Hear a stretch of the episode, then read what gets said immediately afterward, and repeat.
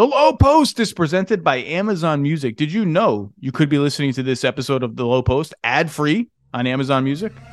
And now, The Low Post. Welcome to The Low Post podcast on a Wednesday morning. Oh, you thought we were going to get two sweeps? You thought we'd have eight days off before the NBA Finals? You thought this was going to be easy for the Miami Heat? It might still be easy. Who knows? No! The Boston Celtics, the most confusing team in the NBA go into Miami, and and I don't think I've ever seen a team do the thing where they let go of the rope in one game in a playoff series, and that letting go of the rope takes them to within a game of elimination and turns the series into a blowout, and come back the next game and fight with with grit and precision and calculation for their season. Usually, like I thought back to 2019 Milwaukee Boston when Boston won the first game and then it just kept on getting worse and worse and worse and worse and 3-1 Milwaukee and you were like game 5 seems like it's going to be a Bucks rollover the way this is going and it was a Bucks rollover and this was not. Mr. Goldsberry how are you sir?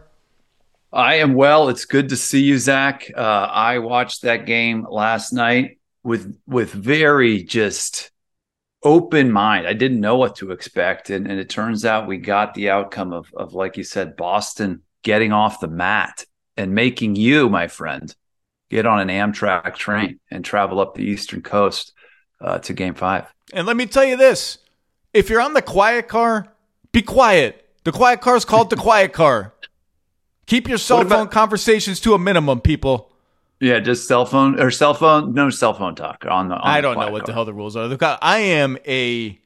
You will not hear a peep out of me unless I'm unless I'm right. asked a question by the Amtrak staffers. Anyway, um, before we get to Boston, Miami, and and whether this is already perilous for the eighth seeded Miami Heat, who need I remind you had a negative point differential and um, were not a team that appeared to be building towards some late season crescendo, salvaging a subpar regular season. We're a team that got shellacked by the Hawks in the play-in game and was wheezing to an ignominious demise against the Chicago Bulls, who probably are looking at all this and saying, hey, should we give Vooch four years, $9 billion? We're right there. We're right there on the doorstep.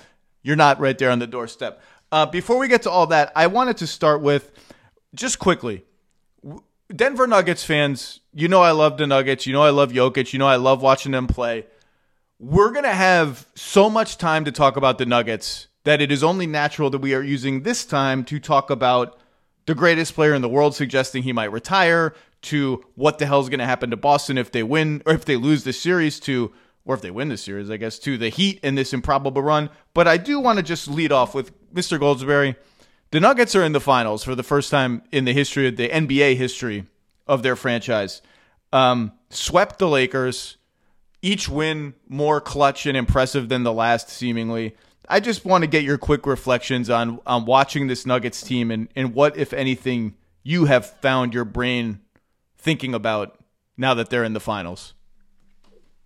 Well, small market, quote unquote, Western Conference teams have been uh, disrespected for years in sports media and the general NBA discourse. So, welcome aboard that train, Denver. Uh, you are being overlooked, uh, but you have international stars that that tend to get overlooked as well. Uh, welcome aboard that train. Um, but Nikola Jokic does look like the best player in the world. I was not one of those people who was saying that. I was always a Giannis guy over the last few years uh, and Jamal Murray. So the combination, Zach, here's what I'd ask you. The combination of Jamal Murray and Nikola Jokic, the best duo in postseason history since. I don't know what the answer to that is, but that's where my brain has been going. But like a, a 50, 40, 90 split on 30 points. That's what Jamal just did. And then obviously Jokic getting a triple double with 30 points and doing everything. I don't know of a better one two combination uh, that I've seen in the postseason in a very long time. Well, I, I was going to say I might I might have to I might have to pump the brakes on your maybe cut the brakes, do, do like cut veer you off into the sand, into the sandbags on the side of the road that are there for runaway trucks. Because they got to win a title before I start, you know, like Shaq, Kobe, uh, yeah.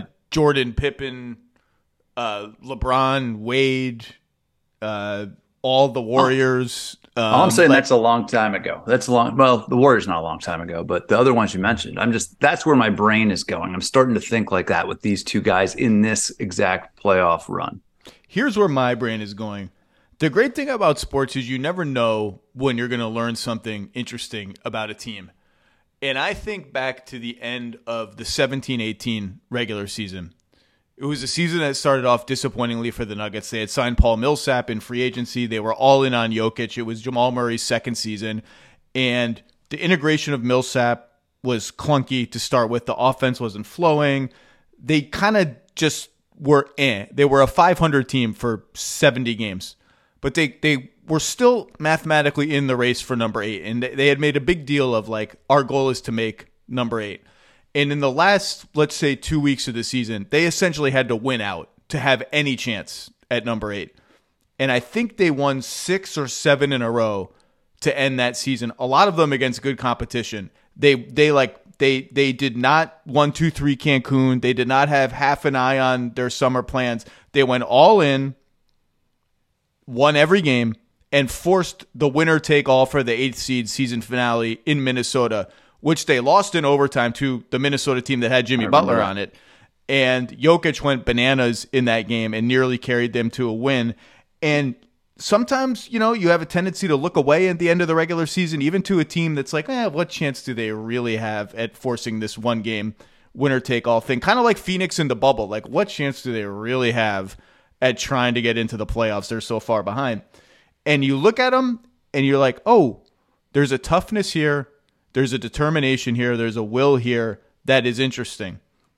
Next year, not only do they make the playoffs, they get to the second round of the playoffs and they lose in game seven at home to Portland. CJ McCollum carries CJ. the Blazers over to the finish line. Dame is totally gassed. Portland, to their credit, finds a way to win. Heartbreaker for Denver. Um, that's uh that's 18 19 19 20 bubble. Weird season, bubble. bubble.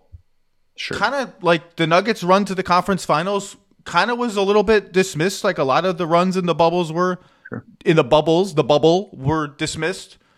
Uh humiliated the Clippers in 7 games coming back from 3-1, had come back from 3-1 against Utah in the first round and I think the double 3-1 comeback is part of the reason that people didn't quite know what to make of that was like was that a were those collapses by the other teams or they comebacks by Denver?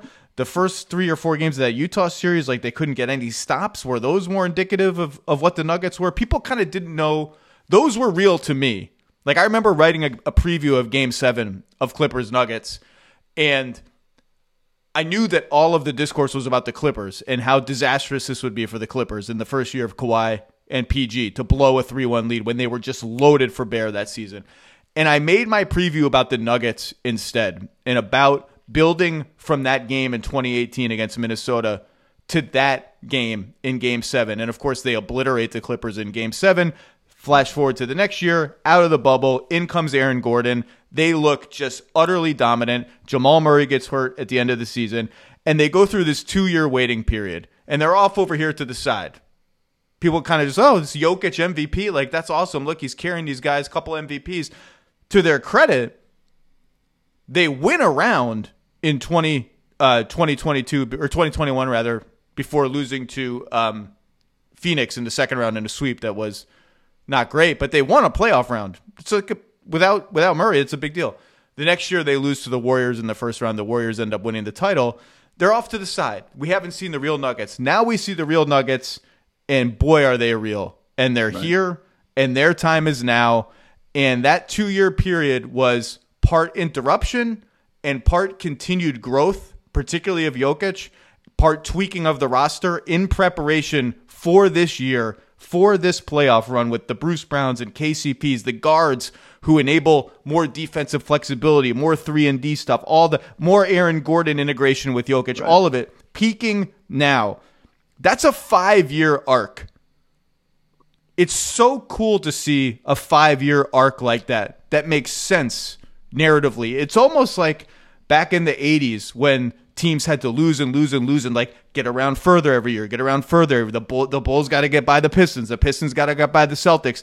it, it's not quite that direct one on one rivalry with anybody in the West, but I think it's a cool, when you really zoom out and look at it, it's a cool half decade arc that their time is now, their time is here, and they're waiting in the finals. And I think they, are going to be favored. I, I think no oh, matter yeah. who gets out of it, even if Boston somehow pulls this off and the Celtics have home court advantage, that's my brain on Denver.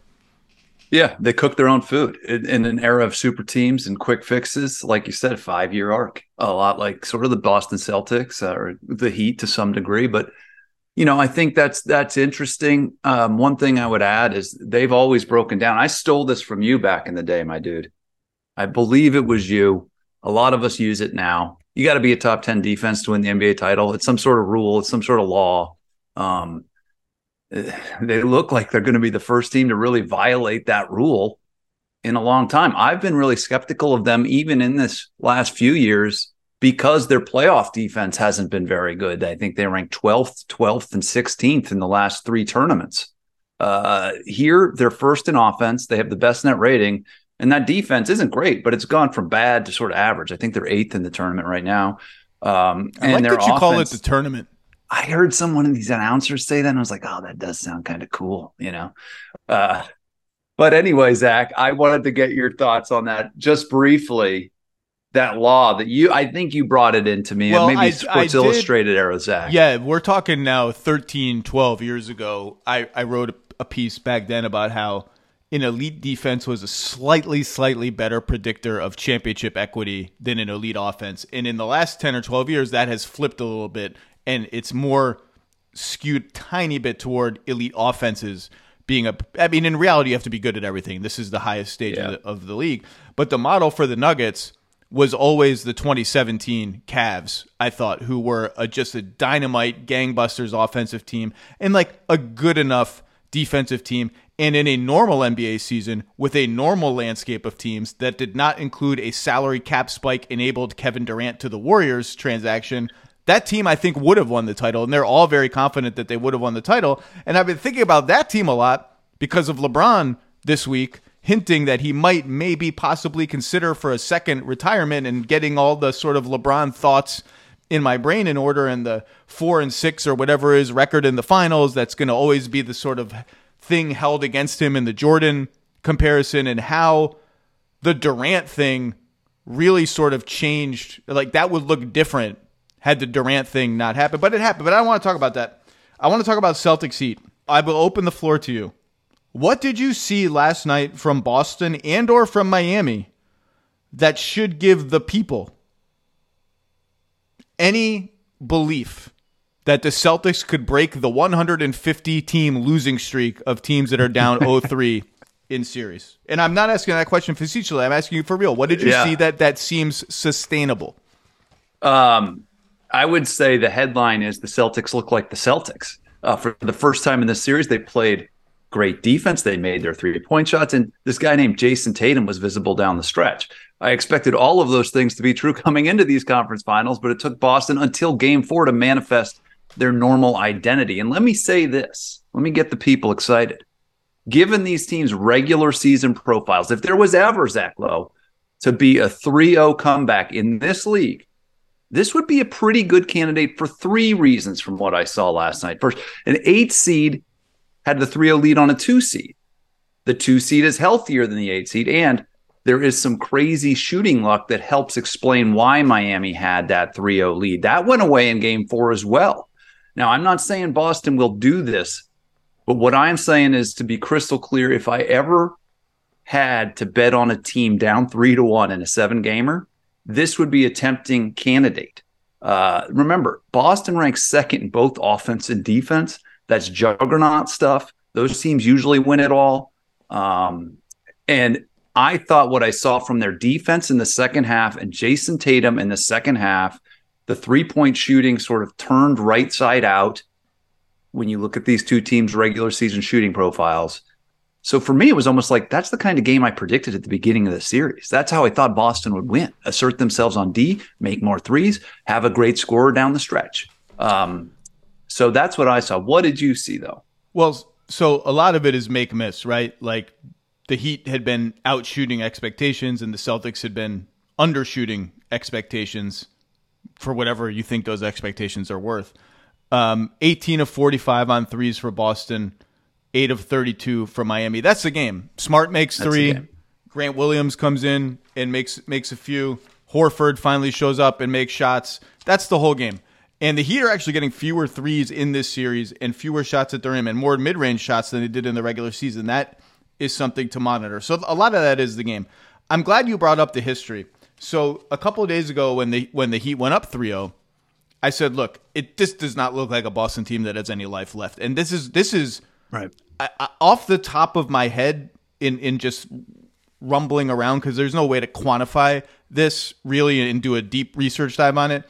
I just don't remember a team, like I said, just letting go of the rope in a in a series they were trailing badly and showing up again like that. Usually that game, that game three means the game four is Cancun time. And it was not Cancun time. So and I said on paper, which is not worth very much, paper. I mean it's worth something, I don't know. This is clearly the team with the best chance ever at coming back from 3-0. and then I said to myself, you know what? I should probably have our stats people look that up just to make sure that's okay. Because you like you said, we're talking about a number one seed or number two seed, number one point differential, number eight seed with a negative point differential. Home court is massive, massive. If they win game five, they just they've already got one road game. They're they're one road game away from potentially getting it home for seven. That's a big, big deal. So I asked our stats team, can you is there any way to look this up? Like whether this is true. So here's what they did they found me every instance of any playoff series in which a top two seed was down 3 0 and went through them. And it is crystal clear that this is the best chance ever on paper, Miami people, on paper of a team. There have been nine instances. Here they are. Ready? Yeah. 84 85. The second seed Bucks against the third seed Sixers. A lot of these series are second round series between two teams of relatively equal caliber. 95 Magic finals against six seed Rockets. The Magic were the number one seed, the Rockets were the six seed. Rockets were defending champion, had acquired Clyde Drexler in the middle of the season, totally changed their team. 2000 Utah Jazz, the second seed, goes down 3 0 to the third seed Blazers. 2 3, right? Like blah, blah, yeah, blah. 2-3.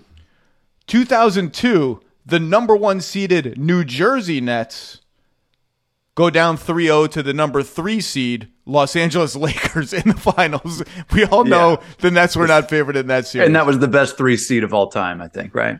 Probably so. Yeah. 2007, the number two seed Cleveland Cavaliers with a young LeBron James go down 3-0 to the number 3 seed San Antonio Spurs in the finals. Mm. We all know that's not a normal favorite underdog situation. I'm going to skip one and come back to it. 2011, the number 2 seed Lakers go down 3-0 to the number 3 seed Mavericks, the the eventual champions in the second round get swept again 2-3. 2018, the number 1 seed Toronto Raptors go down 3-0 to the number four seed Cleveland Cavaliers with LeBron James. We all know it, it was LeBronto for a while there in those series. And then in the bubble, the one seed Bucks play the five seed Heat and go down 3-0. And that's the bubble. That and Giannis got injured in the middle of that series. The one I skipped is the one that I found myself actually thinking about in the last couple of days. 2010, the number two seed Orlando Magic go down 3 0 in the conference finals against the four seed Boston Celtics. And I thought of that series not because I think it's comparable at all. You go through, those are the only nine. That's it. There has never been a series like this where a team of Boston's caliber is down 3 0 to a team of Miami's caliber. Right. Resume based. If you want to say this Miami team has become a completely different animal, that's fine. You're probably right. right. Um, I thought about that 2010 Boston Orlando series only because it was 3 0 Boston and um, Orlando had home court. And Orlando won game four in Boston and it was 3 1. And right away, you just looked at the roadmap of the series back there and were like, ooh, this could get spicy pretty fast. They won game five in Orlando to make it 3 2, something very few teams in the 3 0 hole have ever done. And it was back to Boston for game six. And all of a sudden, that game six with the KG, Ray, Pierce team trying to get back to the finals after the KG injury the previous year. Trying to, they're older, they're tougher, they're just not quite as good, but they have a mental toughness finding a way. All of a sudden, from 3-0 to 3-2, that game 6 in Boston felt like all the pressure was on the Celtics. It felt like a must win because you lose that game, you're going down to Orlando for game 7 with the weight of all the world on you. And that's just a series I thought about because Boston's going home for game 5. If they win that game, that's yep. what that game six in Miami is going to feel like for the Heat, and that's the power of home court advantage. Like I very, cl- I'm not, look, I'm not saying Boston is doing this, and in fact, part of, I mean, part of the the punishment for frittering away, away games one and two at home, or letting Miami really seize them from you with just bad end game execution, all the stuff that has plagued Boston for years now is your margin for error is now nothing. Like we can sit here and say on paper, and you win game five at home, and they'll be favorites in here, and then they have game seven, blah blah blah. Your margin for error is nothing. Your margin, you are one Max Strus seven for ten from three game away from going home. You have no exactly. margin for an outlier, good on their end or bad on your end. So there's still obviously massive underdogs to do this, but I just thought the history was interesting. Yeah, and we zeroed in on the same concept if ever a team was going to do this through the analog, the logs of, of NBA history, hey, this is the best bet. Uh, it's not a good bet necessarily. It's the best bet, though.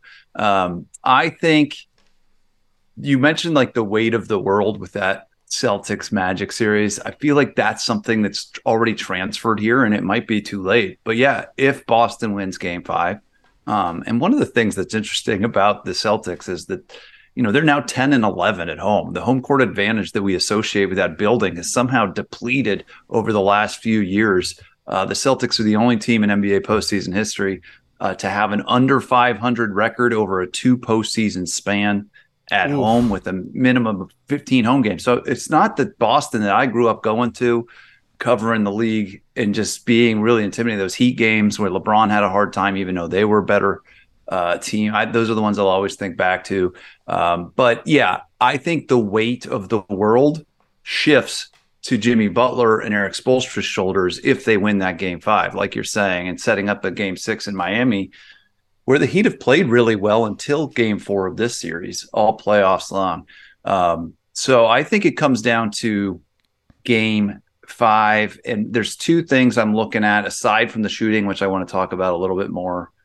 Jaylen Brown's offense and Jayson Tatum's defense have to get better for the Celtics to reassert themselves at home in game five. And if both of those things happen, uh, I think we're going to be talking about history if there's a game six, talking about it again, not projecting it.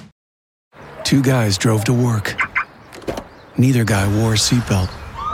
One guy got a ticket. One guy didn't. The same two guys drove home. One guy wore his seatbelt, one guy didn't. One guy made it home. The guy not wearing his seatbelt didn't. Don't risk it. Click it or ticket. Paid for by NHTSA.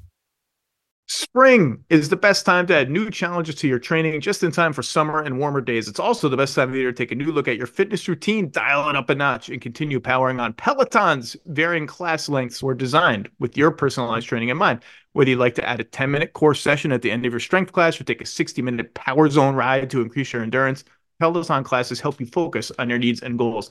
They are also made to challenge you with a variety of classes like boot camps, boxing, okay, full body strength, marathon training, all created to grow your skills or push you to improve in what you already excel in.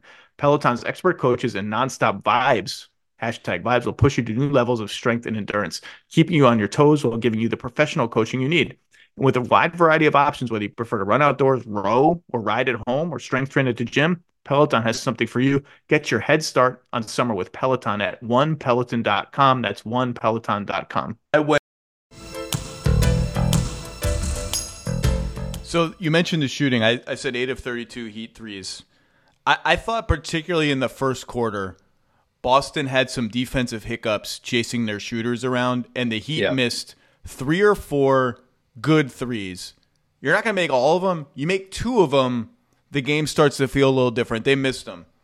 And after that, I thought Boston's defense was pretty clean the rest of the game. Just Right. few fewer of those hiccups that have marked their bad performances, miscommunications, blowing switches, just going under screens against guys you can't go under screens against. All that that kind of that kind of went away. Um, I, the the difference I really noticed from Boston was in their passing. I thought it was their best passing game of the series, and I thought schematically they made a very clear emphasis on um, when Zeller or Bam blitz the pick and roll and they put two on the ball against Tatum. We're not going to drive into the teeth of that blitz because Bam's going to snatch the ball from us. We're not going to lob this lollipop into Rob Williams at the foul line and ask him to make a play in space, which he's okay at, but not great at. We're going to have a guy ready on the wing next to you as an outlet right away. That trap comes, boom, hit that guy on the wing. Sometimes it was Jaylen Brown in the corner if the if the first pick and roll was on the sideline, and just just hit him for the sake of hitting him. Just hit him for the sake of keeping the ball moving and making Miami's defense execute four and five rotations in a possession. It was a clear plan of just release valve passing. Get the ball moving. Play kind of like Miami plays, just movement for the sake of movement, movement for the sake of let's see what happens if we make them do three or four different things at a fast pace. Maybe they'll make a mistake. And it wasn't anything fancy, but that that release valve pass was there, and I thought it worked, and it got Boston into gear, and it got them some good looks that sustained them until the thing that they just really need, and the way they won game six in Philly, game seven against Philly, was Tatum just making Tatum shots. And he hunted the Gabe Vincent mismatch much Right. more than he had in the previous games and just shot over him. And that's what great players do. And the Celtics, if they're going to actually pull that off, pull this off, or extend it to six, whatever, they're going to need Jayson Tatum and and Jaylen Brown too. Although he looks kind of shaky on offense, they're just going to need him to make shots like that that he hadn't been making in the first three games. But I thought their process was with intentionality much better and much more team oriented than it had been in the previous couple of games. The passing thing is huge. Uh, I did a piece on quote unquote quantifying heat culture last week. Uh, a lot of that coming from the hustle stats, but largely, Zach, they're really good at deflecting passes and turning those into to live ball turnovers and getting loose balls. These guys are, are built for that. Um, Tatum, I, I want to come back to something you just said. Like Jimmy Butler on Jayson Tatum is not a winning matchup for the Boston Celtics. And they have to find ways to get Jayson Tatum on Caleb Martin, on Max Strus, on Gabe Vincent. I have some numbers to back it up. Start with Jimmy, who is acting as his primary defender. According to Second Spectrum, uh, Tatum is six of 17 this whole series. That's his primary defender with with um, Jimmy Butler as the closest defender. That's not good. That uh, field goal percentage of 35 is not a winning number. He's shooting over 50% against Caleb Martin on 23 attempts, over 50% against Max Strus on just 11, but over 50% against Gabe Vincent. Much more efficient offense. They you you said it yourself. They need to hunt those mismatch because he can't get going with Butler. Like that's the wrong that's the wrong thread to pull on uh, in these half court offense sets. And and to me, he's the only All NBA player in the series, and he didn't play like it through three games. And again, Wait, you- wait, First wait, team wait, all wait, in. wait, First team- first team- Okay, first I was gonna say first team. Jimmy Butler. Jimmy Butler might come through your laptop and punch you in the face just Hey. uh, upon you uttering that sentence. Watch Thank out. you for correcting me. Uh, and and so I think getting getting Jayson Tatum going against these secondary defensive options is a huge thing for Joe Mazzulla and that half court offense to figure out. and no disrespect to the great Jimmy Butler or Jaylen Brown, who's second team, right? So um, it, this is particularly important to me, Zach, to watch for another reason because I don't know if Jaylen Brown's hand is is is hurt or what. But I had this this stat for you. He's made seven of his 37 jump shots in this series. That's 19%. That's like Josh Smith stuff. That's like let this Josh guy Smith catching strays unexpectedly. Sorry, Josh Smith. I always liked you, Josh. Hey, he's an avid listener of the low post. We all know that. But Great passer. I love to watch Josh Smith pass. All right, we're. I'm sorry. so what are we doing? Like if I'm Miami, am I am I approaching let Jaylen shoot territory? Maybe I'm not going there, but it's not as scary as I thought it was coming into this series. Uh, again, that just puts extra burden on Jayson Tatum getting going on offense in a world where Jaylen is is either hurt or just really cold with his shot. So I, I think that you brought that up, and I'm glad you did. How do the Celtics continue to get Jayson Tatum against these secondary defenders in the half court? Well, and the guy they targeted um, early in every game and are targeting early in every game is Love, uh, who's guarding Horford because they don't want him on any of the Celtics perimeter players. And if the Celtics continue to start small with Horford as the only mm. big and Derrick White in the starting five, which you know, that lineup is actually plus nine in the series, so I would expect them, I guess, to continue doing it. That's the primary reason, is because it's hard for Love defensively. And so one of the things I'm wondering is I, should the, should the Heat either start Caleb Martin or just play Caleb Martin more? Love is minus one for the series. Caleb Martin is plus 25 in 132 minutes, or the Heat are plus 25. Wow. And Butler, Martin, Bam as a trio is plus 34 in 59 minutes both those numbers are striking to me because I don't think that 50, that 59 is not as high as I expected it to be because those have been their three best players in this series. I think they might just have to play together a little bit more. Um, I also would expect like the Heat watched the film and saw that the Celtics were prepared for them to put two on the ball and blitz and how they passed out of it. You saw the Heat start switching more with Bam toward the end of the game. They actually switched more screens in that game than they had in any prior game in the series, according to Second Spectrum. That was maybe a hint of something. Similarly, the return of the zone at the end of the mm. game, and, and Tatum heard it with one little flash mid range jumper. Yeah. Um, as as a way to just sort of it, it was sort of that to me signaled a we're behind, try something new, and b Boston was ready for us to come yeah. out and play one style of defense. Let's mix it up a little bit. Yeah, I noticed that same Tatum flash to the free throw line and put a puncture puncture wound right into that zone right away. Um, and I, I, I do think when Boston struggles on offense, it's turnovers. It's turnovers, and and you mentioned the crisp passing and the smart half court sets.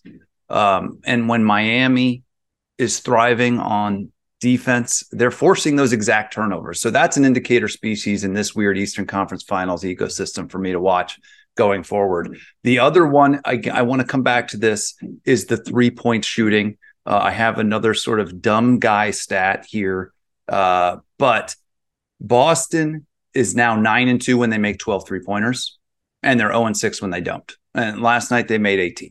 Uh, in the first two or three, first three games, I think they averaged 10.3 made threes. They lost all three of those games, obviously.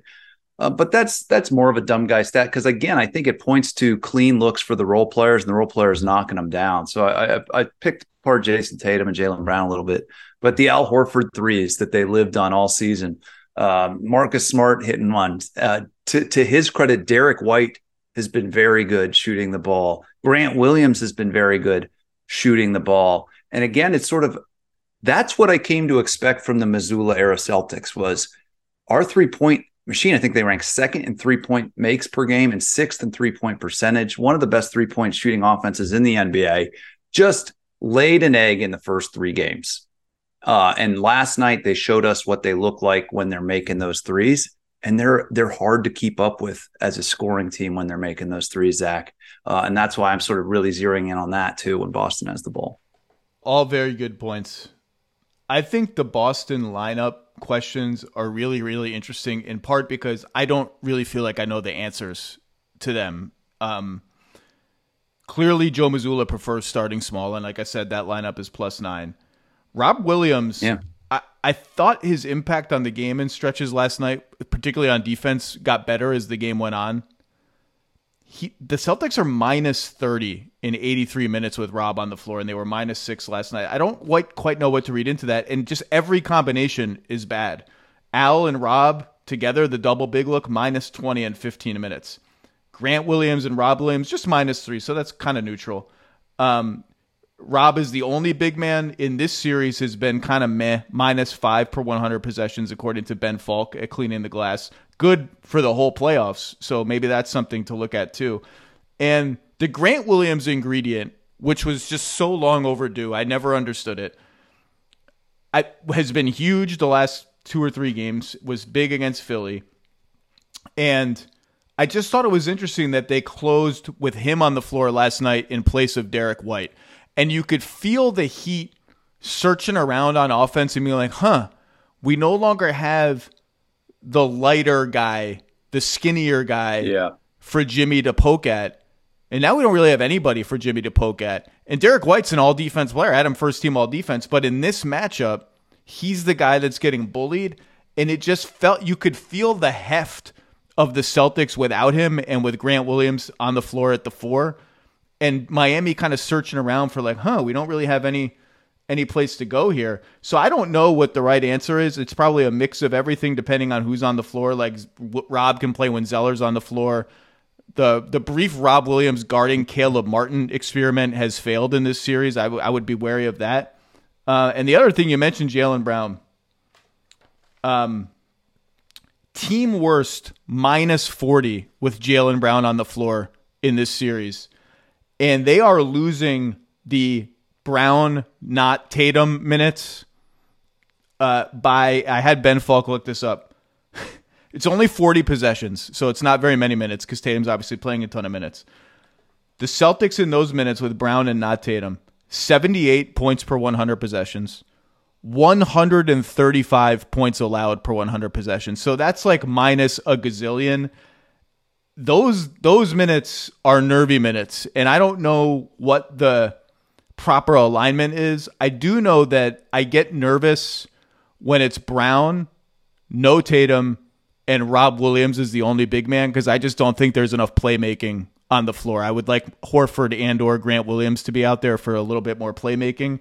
Um, but I don't. I finding the right balance of when to play who is going to be really interesting in Game Five for for Joe Mazzulla, who called an emergency timeout in the middle of a possession that was dying out. Oh, there we go. Um, the most the, always, the most anticipated and hyped timeout of the season by any coach, I think.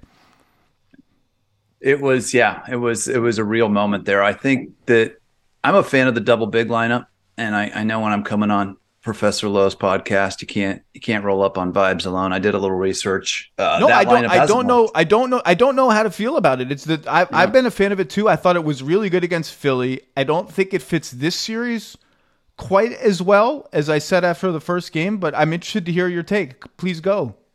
I just I, I mean, I look at the numbers, and I, I, it's it's obvious that the smaller lineup is doing very well, and the double big lineup is not. And I don't know if that's because when Jaylen is not scoring, and now you have both Jaylen and Rob out there, uh, you're you're too weak offensively.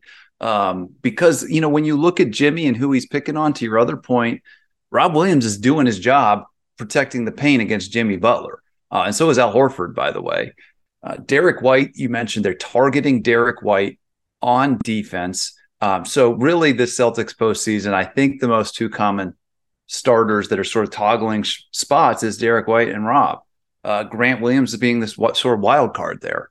Uh, but yeah, Jimmy does go at Derrick the most. Uh, he's eight of 15 against Derrick. He hasn't shot that many times against anybody else in this series, even though Derrick's not really his primary matchup. Um, but Rob is he's four of 14. So I look at Rob obviously as a rim protector. My biggest question is what the heck is going on with Jaylen Brown, dude? You just mentioned those stunning stats. I mentioned the stunning jump shooting stats if the Celtics want to come back in this series, they're going to need Jaylen Brown to be Jaylen Brown. Uh, that's it, and, and, he has not been that guy. Well, that uh, so that's I'm, what I meant yeah. by your your margin for error is down to, to zero. You, your your ability to absorb another Jaylen Brown clunker is is very very low, and in fact relies on other things happening, like the Heat having a clunker, Jimmy having another blah game. Although he finished with 29 last night, he missed a lot of bunnies. I think that he would normally make. Tatum having a monster game, whatever it is. But yeah, he, he's they're not winning three more games if Jaylen Brown doesn't have a game in there somewhere, and in the other yeah. games is at least like okay to good. The other the other small stat that I'll throw out that's sort of a red flag for Jaylen is he's four and nine from the free throw line, and he missed a free throw last night. And and Reggie Miller knows a thing or two about shooting on the broadcast. Is like I think his hands bother and something like that.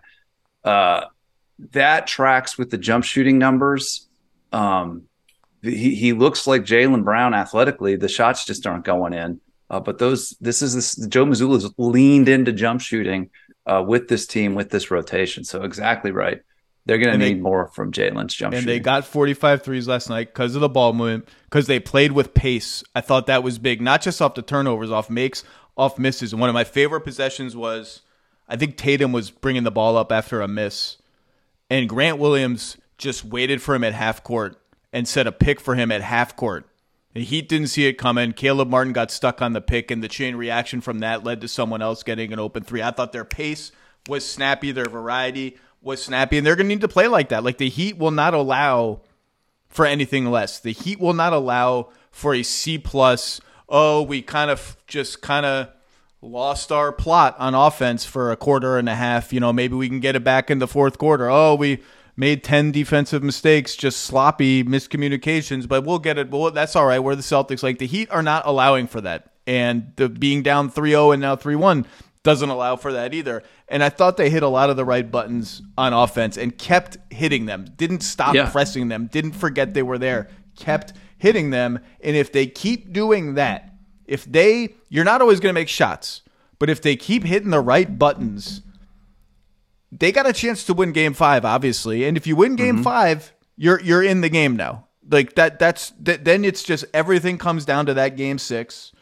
just keep pressing the right buttons. If they throw the joystick in the garbage and forget that the buttons are there, the Heat are going to go to Boston and win game five and go to the finals.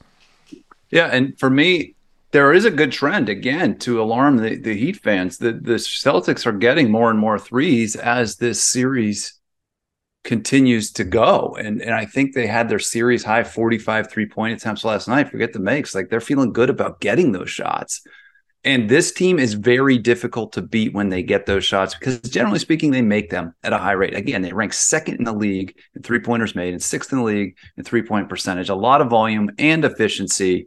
If they get going at home, that's a win for them from the three point line. But from Miami's perspective, they're going to need another dud from the three point line. You know, game one, 10 threes, game two, 10 threes, game three, 11 made threes for Boston. They need another one of those, and the series is over. There's no room for error. But how do you do that? And I think what we've seen some of the the, the defenses against the Boston Celtics do over the last few years is yeah, force them to beat you inside the arc. And and and we've seen the Warriors do that. We've seen uh, the Sixers even try to do that to a degree. Can Miami win one of these games with a defensive adjustment? I don't know. Last question.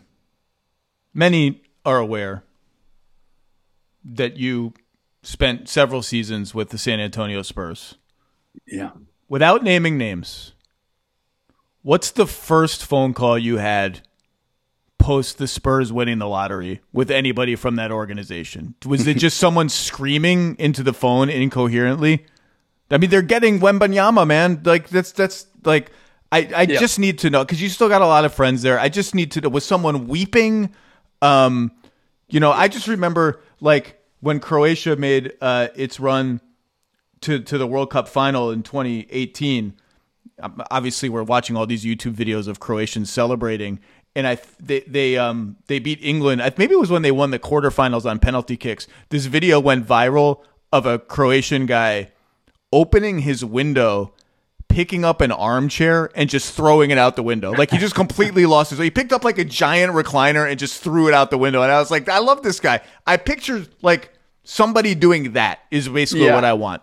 This is the guy. Uh, my friend, uh, he runs the Spurs draft model, a close friend of mine. Um, and he went from one of the most stressful, hardest jobs of his career to oh, I don't really have to come into work for the next month or two. And he went for like reasons to to to not like Wembanyama. Oh, you know, like we're not going to get the pick.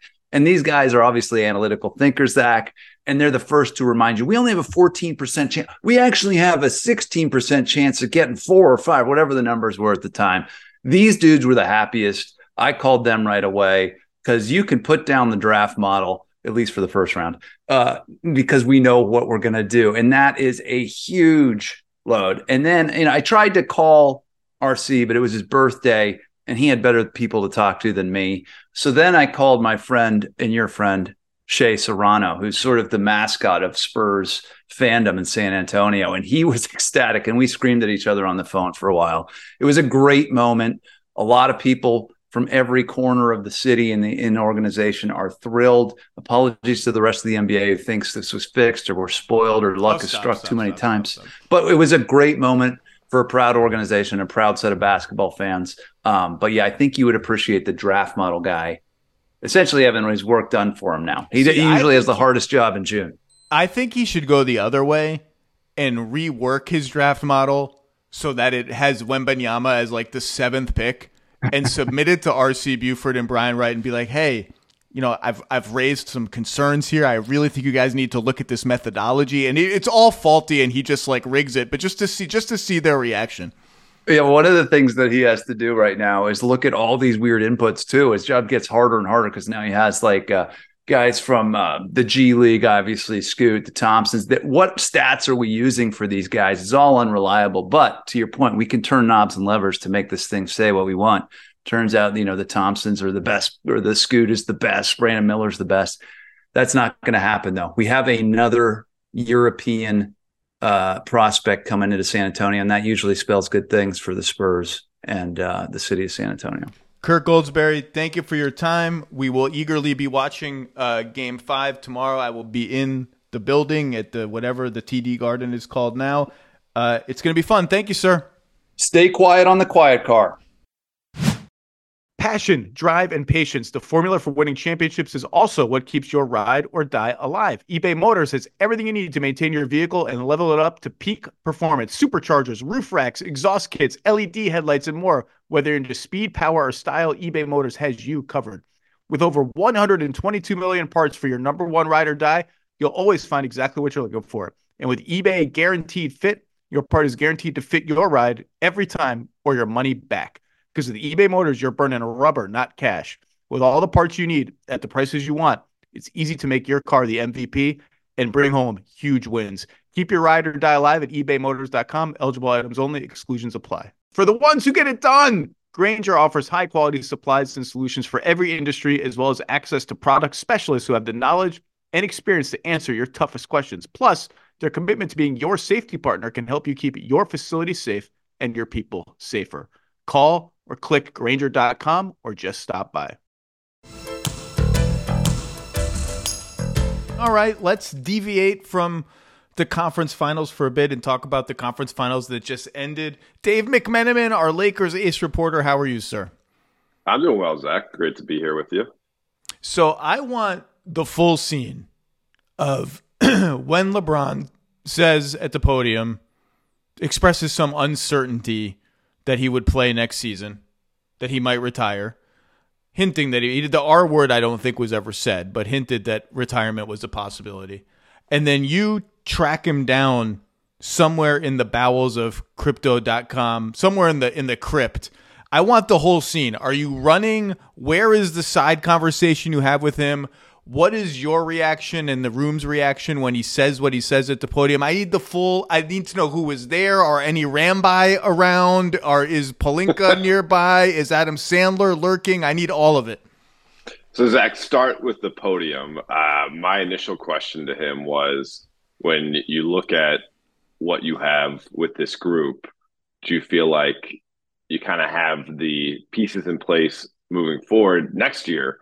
To compete for a championship because obviously he's made it clear that that is the priority number one uh, so long as he's going to continue to play.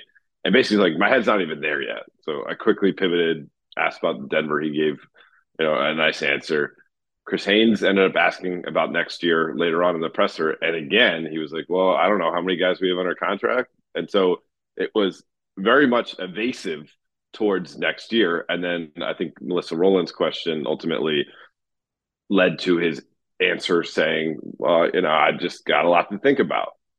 Now, I had planned to try to get him after game four to ask about the foot, you know, because I'd kind of checked in on that at various times, and it was basically it wasn't the right time. He didn't feel like he wanted to talk about it. Um, I was like, well, this is the last time I'm going to see him. You know, maybe until he plays a Drew League game or something like that again this summer. So I might as well ask it. So I got into a couple of foot questions as we were walking to, you know, they the big auxiliary press room set up for the conference finals because there's hundreds of media members in town in Los Angeles to cover it.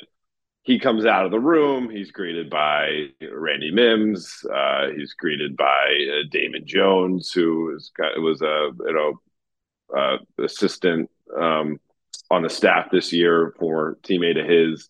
Um, he's greeted by a Nike executive. Um, and then he kind of makes his way out. Now, as John Ireland, the Lakers play-by-play man, mentioned on a podcast recently, and it kind of got some some buzz. Uh, he has his documentary crew also following him on his way out. Uh, Andy Thompson, who's Klay Thompson's uncle, a long time, a great great um, videographer and, and, journalist for NBA Entertainment, um, is kind of behind the camera, and they had the boom mic going, and so as I've asked him in, in various situations over the last several years when the documentary crew is going more often than not, he will say yes because he's gathering material. You know, so usually if, if I'm going to ask him something along this nature, I, I got to check to see if he's willing to go there and talk about it. And he's like, yeah, okay, what do you got? And so we're making our way out the tunnel down um, towards the stairs that you take from the street level down into the bowels of the arena, and then you follow down the ramp to where the player vehicles are. And I'm like, so what am I supposed to do with that? you got stuff to think about. What's the thread I'm supposed to pull at? He said, if I want to play or not. I'm like, as in next year? He goes, yeah. I go, so you'd really walk away? He goes, that's what I got to think about. And it was almost like, all right. Um, I walk back up the ramp. I'm processing what he just told me. I know I have Sports Center hits to write, uh, to, to, to, to do. I know I have a news story to write on what happened in the game. But it's like, what do I do with this information? Um, and immediately found Marcus Vandenberg, my editor, and, and we started the wheels churning on the story. Are you guys in motion, walking and talking during this brief? Walk. This is he is he serious? Is he smiling at you like you got to ask me this, huh? Or is he dead dead serious? No, pretty dead serious. Like not, and there's times when certainly he'll have like a twinkle in his eye, like as he says something. It wasn't that. Um, now, it, you know, it wasn't like his tone was devastated, and it, it certainly I, have seen LeBron um, drop hints or drop information, um, knowing how the wheels of the media machine works, hoping where it goes places. It didn't feel like that either. Uh, felt like a guy who was exasperated, both mentally and physically from a long season and is recognizing as things like his idol in the NFL, Tom Brady, or I don't know if idol's the right word, but his, his contemporary who he drew inspiration from, and Tom Brady retired, his longtime friend, um, Carmelo Anthony retired, and kids are getting older, and there's less and less chances to you know spend time with them around the house. Bronny's now going to be the college freshman at USC. Just kind of assessing is it all worth it? Uh, everything I go through, all the sacrifices I make, um, you know, what's that carrot left on the stick? And it had been over the last several years that the carrot on the stick was I want to play with my son Bronny in the NBA. But in the second round against the Warriors, he even softened that stance. He said, "Listen, that's my goal, uh, but I don't know if that's Bronny's goal, and, and I'm here to support whatever Bronny wants to do." And so I, I think I think it's very natural. Now, I, I, actually was almost surprised that it took till year 20 till we have these conversations because think of NFL quarterbacks, think of, you know, obviously I'm, I'm a Syracuse uh, alum and, and Coach Boeheim retired this year. And, and for years, that was the annual conversation. Of Phil Jackson, I covered him late in his career. Um, it was almost an annual conversation. Will he want to come back again? I'm surprised that it took to this moment where we open up the door for that LeBron conversation. Yeah, I mean, he's played 20 seasons. I mean, this is the dialogue about LeBron for a lot of these playoffs, including here, although I hope reasonably, was, you know, how he's got to parcel out like the full throttle paint, bully ball, freight train LeBron. Like he can't do that every quarter, every game, every possession anymore. And there's always these demands in the game, like why isn't he going in the paint more? Why isn't he going in the paint more? And and, and that's why. I mean, he is 20 seasons in. He's within 600 minutes of passing Kareem for the most minutes ever played regular season and playoffs combined. So if he comes back, he's going to pass him within half a season as playing more minutes of NBA basketball than any human has ever played. Um, he is the leader in postseason minutes by a mile. He, has played the equivalent of four extra regular seasons of playoff basketball. Um, so yeah, I mean, it's like, yeah, he can't go to the paint all the time anymore. He can't just like back down Andrew Wiggins hundred times a game. He just doesn't have doesn't have that in him because he's played more basketball than any human ever in the history of Earth um, has played. All of that said, you and I have probably spent a lot of the last 24 hours talking to people. Do you actually think he's going to retire after the season? My gut says no. Um, you know, I had a, a, source close to LeBron. I spoke to him yesterday, so the day after I spoke to LeBron about those retirement comments, and he said you know he's been around LeBron for years, and, and this time of year he's just very raw, like coming off a, a losing season, and you know obviously a successful season in many people's eyes, but losing season meaning like he wasn't holding up Larry O'Brien trophy at the end of it. And all sorts of thoughts run through his head. Um, he's like, and I've had conversations about him this time of year, and it's it's it's roster moves, uh, you know, that he thinks in the moment need to be made, and settles down a bit, and and you know the mind frame changes, and so you know, I, I think when we'll know for sure probably won't be for a month, maybe even two months. Uh, he's going to take some time here to be away from it. Um, you know, get that foot checked out. He told me he's going to get an MRI on it, and check to see how the tendon's healing. Obviously, he was recommended surgery back in February, and we'll see if that ends up being the route that he has to go. And as we've seen over, you know, several of the last summers, he starts following his children on their basketball AAU tournaments in the summertime, and he's told me about how that reinvigorates uh, his love of the game, lights that spark again. So I imagine come you know come July, if not sooner, uh, he'll be champion at the bit to go in for season twenty one. But I, I, I certainly. You know, I, have seen some people interpret his his words as a leverage play. I've seen it interpreted as a, a, cry for attention. I really don't. I really don't believe it's either of those two things. I, I think it was a guy who is openly starting to question his basketball existence, and that's something that he was able to keep at bay for so long. Um, that's why guys do retire because ultimately you can't keep those thoughts at bay at some point. Do we know what the timetable, uh, recovery timetable would be if he has foot surgery? What that would be? I don't. Um, back in, in February, it was suggested that you know if he got it done, um, it'd be you know very dicey whether he'd be able to return in time for the playoffs or not. So I think you're you're probably looking at a couple months um, in range. You know, I, there's reason to be skeptical of LeBron's motivations in saying in saying something like this because he has not been shy in the past about sometimes passive aggressively, sometimes aggressively aggressively tweaking his respective front offices to do stuff.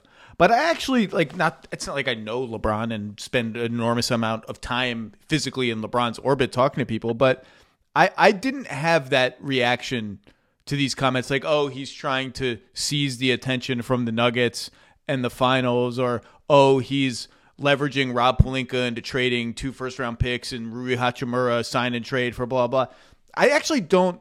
I think LeBron's views on the roster are are pretty well known. Like I, I think his urgency to win now, um, his potential interest in playing with Kyrie Irving, like that. I think we all know that. Like I don't really think there's much leveraging left for him to do. I think Rob Pelinka is well aware that LeBron would like him to construct a championship ready roster one way or another next year. And if LeBron thinks that that roster should include Kyrie Irving, I think he's probably already made that known. If he thinks it should not include X, Y, and Z, I think he's probably made that known. I don't really think any more public pressure is is super necessary. So I I, I did not I from afar and then having talked to people around him, just interpreted as sort of the post game musings of a guy who just played 47 minutes and 56 seconds and scored 40 points in an elimination game and had nothing left. Probably had felt like if there were a game five, man, that would be a tough recovery process for me. And he and he did, you know, he did leave it all. He did leave it all out there. But um, that that's how I that's how I. I mean, LeBron's wishes are not are not going to be secret. The other thing that I, I someone told me yesterday was. Uh, by the way, I've heard the same as you. Like, I it you can't. It's actually interesting how this was a bombshell for like a second, and then it became like not a bombshell. Like you, it's hard to find anyone around the league who actually thinks he's going to retire.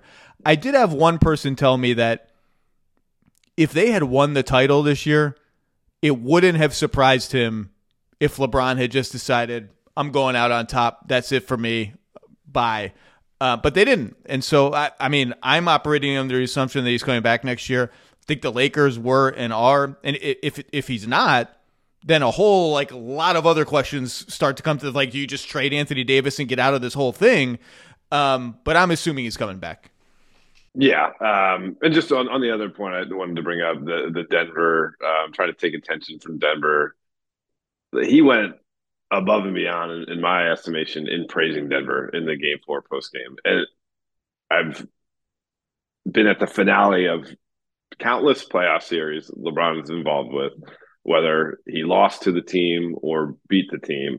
And there are many instances where he showers praise and gives respect. And there's other times when he just keeps it moving. He stopped in the moment. He literally tipped his cap to Denver, took off his uninterrupted hat and, and to show respect. Said that that team was, in his estimation, the best team that him and Anthony Davis have faced in their four years together as teammates with the Lakers. So uh, I, I, I just wanted to put a point on that that it wasn't, in my estimation, about trying to take attention or credit or anything away from the Denver Nuggets. He also has never been shy about tweaking a team that he feels uh, was beneath his team after elimination. Most famously, the Raptors, when he said, "Yeah, I've been in adverse situations before." That wasn't one of them. That's, that was an all-time. That was an all-time like whoa like you kind of didn't notice it at first how bad of a dig it was at the at the poor raptors. Didn't the raptors didn't ask to run into the lebron train every year. They're just trying to build a nice basketball team um, in canada. Uh, let's talk about the lakers future. Um, they made the conference finals. This year was a success. Like it was a success based on where they started. It was a success even based on where they ended the regular season. To get to the conference finals, they beat the Grizzlies, and I know the Grizzlies were missing players and going through some turmoil, but they beat them. They beat the Warriors, who won the championship last year. Like those are quality series wins. I don't think and you know, going into the offseason, LeBron, Davis, Reaves is coming back by hook or by crook, and if you if you end up going a little bit into the tax to build this next version of the team, what, there's no point in having LeBron James on your team if you're not willing to go a little bit into the tax. If that's what it ends up being, it might actually be hard for them to do that. LeBron, Davis, Reaves, and then from there, I think they have some decisions to make. But I don't think like if they're healthy and they build it out the right way, look, they're not going to be favorites in the West next year. The Nuggets are not going anywhere, but the Suns are not going anywhere. We have to see how they build out their team. And you just go up and down the standings like Memphis, turmoil, Kings, good. Let's see how much better they get. Clippers, I, I'm I'm just we all I don't not, don't even have to say what the question about the Clippers is. Warriors, you know, run it back. What does that look like? I'm just going straight down the standings. Mm-hmm. Timberwolves, okay. Thunder, I expect them to get a lot better next year. That much better. Pelicans, the big fella ever going to play? Dallas and Portland, I think, loom is interesting. How aggressively do they try to go for it? Um, you know, are their picks going to be in play? And obviously, Dallas has a much discussed point guard free agent on their team. Like, I, I don't think it's crazy to look at that landscape and think if we build it out the right way, we're not going to be favorites, barring injury to somebody else. We're going to have our own injury concerns always with LeBron and Anthony Davis. That's just a way of life for us they're not as bad as the Clippers' endless injury concerns, but they're pretty they're pretty they're they're, they are complicating factors. But hey, let's we got enough goods to make a run to give ourselves a shot. You're in the conference finals against the Denver Nuggets. All four of the games were close. Didn't win any of them, but they were all close. Not like they were like outclassed by a mile as a team. Um, I, I think it, they have their pick this year. They have a 2029 pick to trade. They have potential cap room, although it's really Hachimura or cap room. That's really the choice. Um, they have some optionality. I, I know Rob Pelinka has said we're going to try to build with what we've got. We're gonna we're gonna prioritize continuity. I've interpreted that as his wishes are we want to bring back Reaves, and his cap hold is so low that that's a no brainer. His cap hold's low. You save him for last. You have a lot of room if you renounce Hachimura and you renounce Russell. Now, to me, I, I just don't. D'Angelo Russell is take it or leave it to me. I don't. I don't. I'm not prioritizing him. I, I understand I need ball handling around LeBron. If if it's him or cap space, I'm taking cap space and see what I can get. Obviously, you do do due diligence first to see what your cap space can get. Hachimura is an interesting one um, because it really is a cold calculating choice. If you re-sign Hachimura, you do not have cap space, and the only way you turn that slot into another player is then signing and trading, maybe double sign and trade. And Hachimura's probably got to be involved in that too. He was great in the playoffs, great, like making Wiz fans vomit in their bathrooms, great. Um, his skill set's interesting size, some shooting, some mid range scoring. I don't know if the three point shooting was real. It was a little bit crazy, but I, I mean, is that is that the is that Plan A? Plan A is that, and uh, Adrian Wojnarowski and I spoke about on his podcast. I wrote it yesterday after the exit interviews, but the Lakers have intentions of bringing both those guys back, uh, Austin and Rui, and doing whatever I don't know, whatever it costs. But um, you know, really, that's what they want to happen because they view them both as, as young culture pieces uh, who are tangible representations of, of who they want to be as a franchise um, going forward and players that they view that can be LeBron and AD players or beyond LeBron and AD players as well. And um, listen, I understand the reticence um, when you describe it. Uh, if Rui means taking yourself out of the potential Kyrie Irving sweepstakes, like that's yeah, that's punitive in, in a way. Um, I, I guess it comes down to how realistic we view the Kyrie Irving sweepstakes to be in the first place. Yeah, and you do your you, you know that answer before you make any kind of decision right. on Rui, obviously. Um, so there's Kyrie, there's Fred VanVleet, who is a, another clutch client, and there's what the Lakers want, and there's what LeBron wants, and those may not always be aligned. So I'm like, LeBron. I mean, when they had Russ on the team, LeBron like publicly begged them to go acquire Kyrie Irving. Like it was uh, not subtle.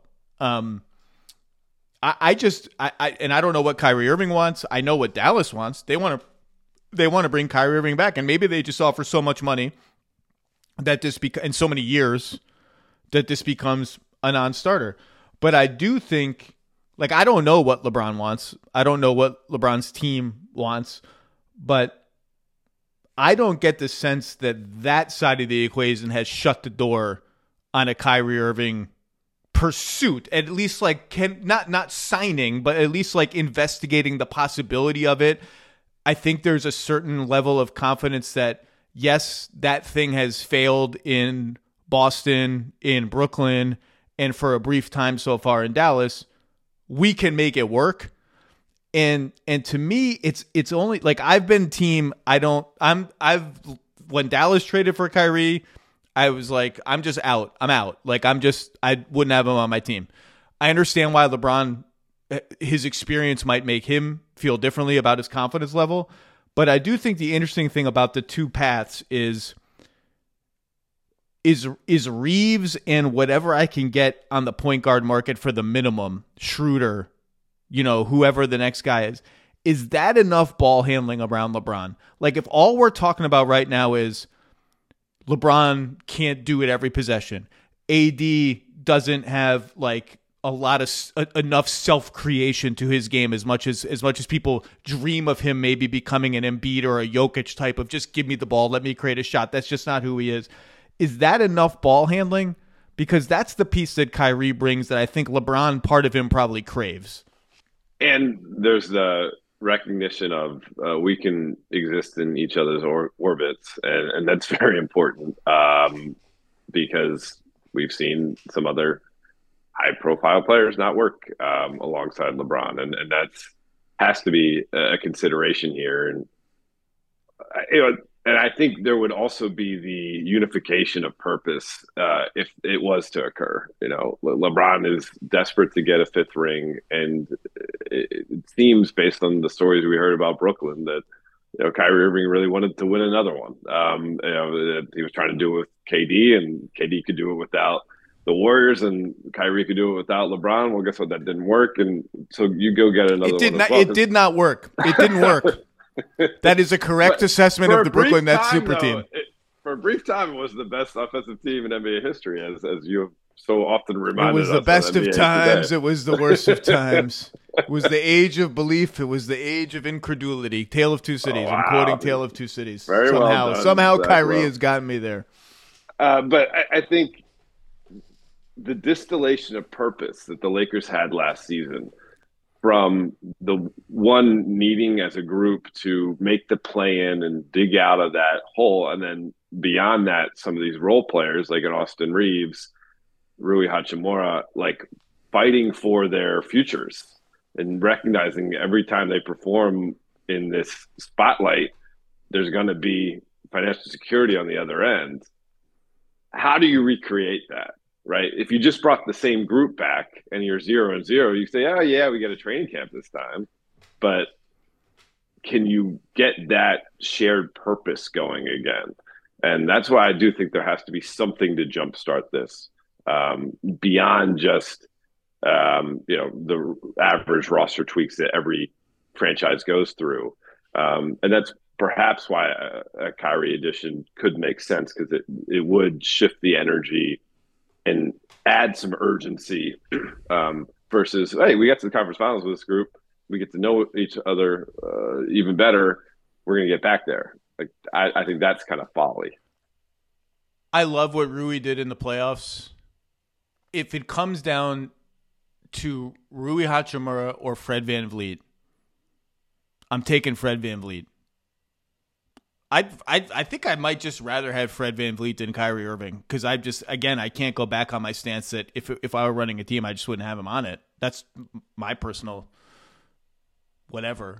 Um, I understand I'm sacrificing size. I'm not sacrificing that much depth though. If I can bring back Reaves, if I hit a draft pick or if Max Christie's ready to do something, I keep Vanderbilt around as just to sop up some regular season minutes and, you know, be a Swiss Army knife matchup wise. Maybe the room exception allows me to bring back Lonnie Walker or another quality player. Like I, I think I can I think I'd rather go the ball handling not star, like Fred VanVleet's not a star star. I realize he's an all star, but like good, dependable ball handler. Take a lot of the burden off LeBron, not shift too much of it to Reaves, not overburden Reaves. I think I like that a little bit better, but I again, this is all very fresh. I haven't thought it out that much. So, just a quick aside on Max Christie. He finishes his uh, exit interview interview uh, you know, press time yesterday and is walking out, and we kind of say our pleasantries before we go away for the summer. I think he's going to play the Lakers summer league team, so I'll, I'll see him there. But so often, my conversations with him over the last several months have been him sitting at his locker and me standing up. But in this case, we're both standing up, looking each other in the face, and I'm like, "Did you grow taller?" He's like, "Yeah, yeah, I grew, I grew a little bit this year." So maybe he could help with the size if he keeps growing. But I mean, he's already put on muscle. Um, but he looks like more like a you know a rangy wing um, than strikes you as, as, as a guard that he was at Michigan State. Just a quick aside. What's the organization's view on Anthony Davis right now? Because in my opinion, the media discourse around Anthony Davis is just spun into la la land, no pun intended. Like, what's the organization's like take? I mean, the, the injuries are one thing. He's he falls a lot. He's going to get injured. He's going to miss 25, 30, whatever games. But like, do they like? There's all these people out there. What what trade could they make? Like for Anthony Davis, what fake trade is out there? Like, okay, I mean, I what's their internal view? Rob Pelinka has said this yesterday, based off a question I asked him. Uh, LeBron James and Anthony Davis as a tandem they view as unmatched in the league, unparalleled, and you know, obviously that's a very rosy way to look at it because the rest of us do know the injury history. We do know the age of, of LeBron, but Anthony Davis was so vital to Darvin Ham being able to implement his defensive system uh, and have that team adopt the mentality that that really was, you know, the entire presentation that Darvin brought with him uh, in order to kind of get the job as they went through several candidates was uh, we can be dominant defensively around Anthony Davis. Anthony Davis allowed that vision to occur. And yeah, there was some internal kind of murmuring, uh, to use the word that I think I've heard you use before that. And I'm talking uh, a year ago, whatever, that uh, can this ever happen again if AD can't stay right? And is some of him not staying right bad luck and is some of it him not doing the same things to prepare his body the way like a LeBron James does I, you know those murmurs have gotten quieter over the last year the people I speak to and I think there's a recognition that uh, he has made strides in terms of his program away from game days in order to keep his body in the best possible position to perform. And some of that is the influence factor from LeBron James, um, which, you know, that's all you want, right? If you're going to invest in, in a LeBron and invest in, in a trade, sacrificing young talent to get a guy like Anthony Davis, you hope that Anthony Davis can benefit from from everything that LeBron has to offer. And at, at this stage, that appears to be lockstep. Um, you know, will Anthony Davis be the 50 and 20 guy he was um, for that you know beautiful spell in New Orleans? I don't think so for the rest of his Laker days. No, but you know, the, the on again, off again narrative, I push back against that throughout the playoffs. Um, he doesn't control the ball. He needs to get it from others. And his defensive impact was consistently fantastic. And, and so yeah, the Lakers feel very good about Anthony Davis right now. Yeah, I'm tired. I'm tired of the subject matter. Frankly, one of my pet peeves about it is that defense is just kind of like squeezed in to a mini clause of a longer sentence at the end of the fifth paragraph about Anthony Davis. And it's like, no, it's actually kind of a big deal that he was the best defensive player in the entire playoffs and the Lakers could construct entire defensive game plans around him, and other teams had to change their entire offensive game plans to account for him. That's that's not a dot dot dot parenthetical in the midst of like why doesn't he score 30 points every game? Now, the why doesn't he score 30 points every game discussion is an interesting one and I think one worth having because he is not and I don't think ever was someone who was going to be the number one ball handling, ball control option on an offense and take the baton from LeBron in that sense. As you just said, like many, like basically every big man except Embiid and Jokic, he's going to need people to feed him floaters, pick and pop jumpers, lobs, all of that big man stuff. Would I like if someone with his level of feel and athleticism and speed had developed a more reliable face up game, something that I can bank on, a well I can go down more often than they can with AD? Sure, I would. It hasn't happened, so it's not going to happen, I don't think. And, and that's fine. He still puts up like 25, 27, 29 in the playoffs, 23 a game. It's not, you know, that that's that's not eight points a game. That's like a lot of points. Um, I wish that he had evolved in some way uh, to like five percent more in that way, a little bit more. That's fine. That's fair. That's a fair criticism. To me, the real fair criticism and why he has been inconsistent on offense and why everybody longs for bubble Anthony Davis to return again. The the the bulwark against that level of inconsistency is his jump shot and his jump shot has just fallen off since the bubble. It's never come back to its peak form, and it used to be a semi reliable weapon for him. And if you want to know why he's 30 18, 23, 25, 16. It's that his jumper is not reliable. And so I don't know how to fix that. I hear everyone talking about his conditioning and getting his body in peak shape, and that's obviously important and more important as you go. I don't know what he's got to do to get that jumper to be better back to where it was five years ago. I, I don't know. But if you want Anthony Davis to be a more consistent source of points, if it bothers you on some fundamental level that he goes from 40 to 15 to 23, whatever it is, that to me is is the riddle that the Lakers and he have to solve. And I, I just don't know what the answer to that is. And it's bizarre because his free throw shooting really hasn't fallen off. And it, you know, his free throw, you see his form. He has a really nice shooting form. Uh, and you can extend that from 15 feet to the mid range, and then you can get that Amar'e Stoudemire, Karl Malone, Patrick Ewing, extend your career from the mid range game thing. The three would be nice, and we saw it obviously in, in the bubble and and prior to that. I, I don't. I wish I had a explanation for it because it doesn't make sense to me. Even in that Denver game, game two, he hits the corner three the next two looks might have been as open or, or even better. Um, misses the one from the top of the key, misses another one from the corner. Um, you know, there has to be some level of because he's missed so many at this point that that there's a mental block that he has to get through as well. That's my theory. There, he's never told me that, but because the form still looks good, you know, like it's not like and it doesn't change from the free throw to the three. Um, so it, it, there has to be some level of he doesn't believe he's going to make it when he lets it go, and confidence is the biggest X factor in the NBA.